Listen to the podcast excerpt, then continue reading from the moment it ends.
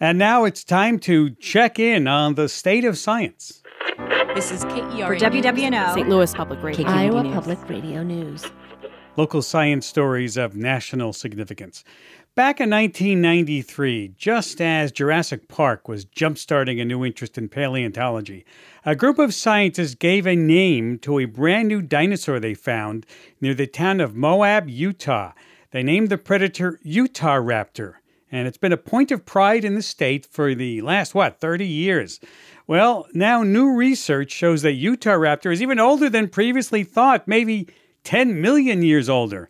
And scientists are learning more about this remarkable site in southeastern Utah and what it can tell us about the world that Utah Raptor hunted in. Here to tell us more is reporter David Condos, who's been following this story for KUER. He's based in St. George, Utah. David, welcome back to Science Friday. Thank you for having me, Ira. Nice to have you back. Okay, tell us what we know about Utah Raptor. What does it look like? Does Jurassic Park give us a pretty good idea?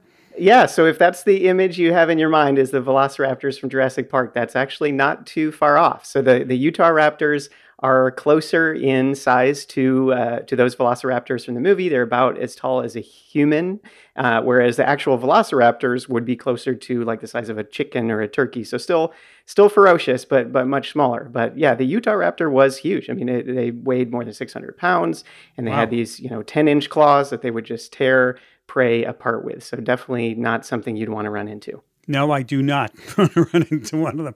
And now let's talk about the site where this discovery was made. It's kind of, I understand, a perfect place to find fossil records.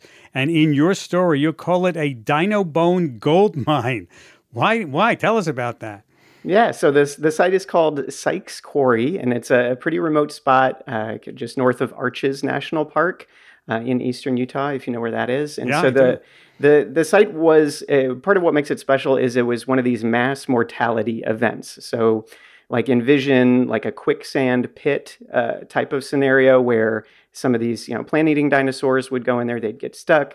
Predators like Utahraptors would would come by and they'd say, "Oh man, here's some free food," and they'd come over to take a bite, and then they'd get stuck too, and then they'd all kind of sink down, and it would perfectly end up perfectly preserving their fossils, like what the paleontologist I talked to uh, told me was, you know, what killed them buried them, and so it was, you know, very fast and and and very good for preservation of uh, their bones, and so, you know, over the course of a decade, this uh, big research team, so you know, ten scientists from four states.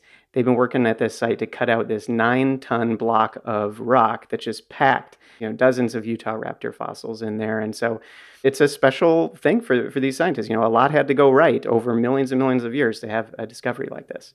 And how cool is that? Researchers are now using this unique site to find the real age of the Utah raptor. Is that what's going on there?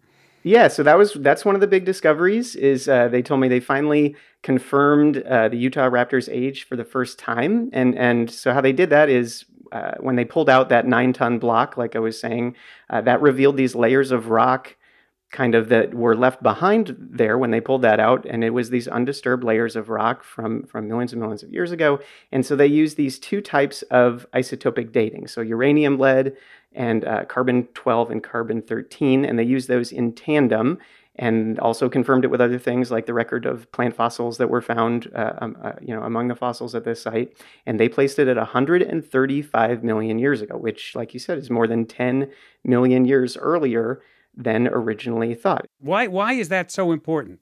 the kind of bigger, broader significance is that it helps fill in this gap in the overall fossil record. You know, the, the scientists told me that there had been this kind of hole in scientific knowledge around the transition between the Jurassic and the Cretaceous period. And so about 25 million years uh, of this gap because it was just hard to find rocks from that period. And, you know, anything can happen when you're talking about that many millions of years. So it was this big gap in scientific knowledge that's now starting to get filled um, because of this discovery. And, and the, kind of the other reason why it's significant uh, among these scientists is because it's helping legitimize the methods that they use. The, the type of fossil dating and the kind of combination of things they use to date it were, were a bit experimental. And so it was actually kind of hard for them to get funding for this project. And so they're hoping that this discovery will help future scientists uh, do this type of work.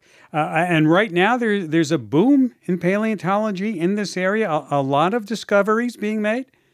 Yeah, yeah. So it's interesting because uh, I mean, you think about you know, paleontology in the Mountain West. A lot of dino hunters, you know, hundred plus years ago in places like Wyoming and Montana were making these big discoveries that were kind of caused by people just stumbling across fossils that they would see near train depots. So think about like the Transcontinental Railroad, you know, going through Wyoming and Montana in the late 1800s. People would stumble upon things and then discoveries would kind of snowball from there. But in this part of Utah, you know it's pretty desolate. Uh, you know, the, much of much of uh, this kind of central southeast part of Utah has been pretty inaccessible for humans for most of our country's history. And and some examples to illustrate that, you know, there's a mountain range nearby, the Henry Mountains, that was one of the last mountain ranges mapped in the U.S. and and the only interstate highway through this area wasn't completed until 1990. So wow. So these fossils have been, yeah, yeah. So these fossils have been kind of, you know, kept in the ground a little bit longer than some other areas. And and I talked with Jim Kirkland, who's the Utah State paleontologist who was a part of this work, and he told me that, you know, it's exciting for him because the work he's able to do in Utah now is basically like what those scientific pioneers were doing, you know, way back then. Utah has the best record of the Mesozoic anywhere in the world, and now we're really starting to get international attention. You know, for me, it's real exciting. I just wish I had another hundred years to check this stuff out. Yeah, so so Utah is kind of having this moment, having this golden age of paleontology now, and there's a lot more research uh, coming into these remote areas. Scientists coming from all over the world and realizing what's here. Well, thank you, thank you very much, David. Thanks for filling us in on the Utah Raptor. All right, thank you, Ira. David Condos, reporter for KUER, based in St. George, Utah.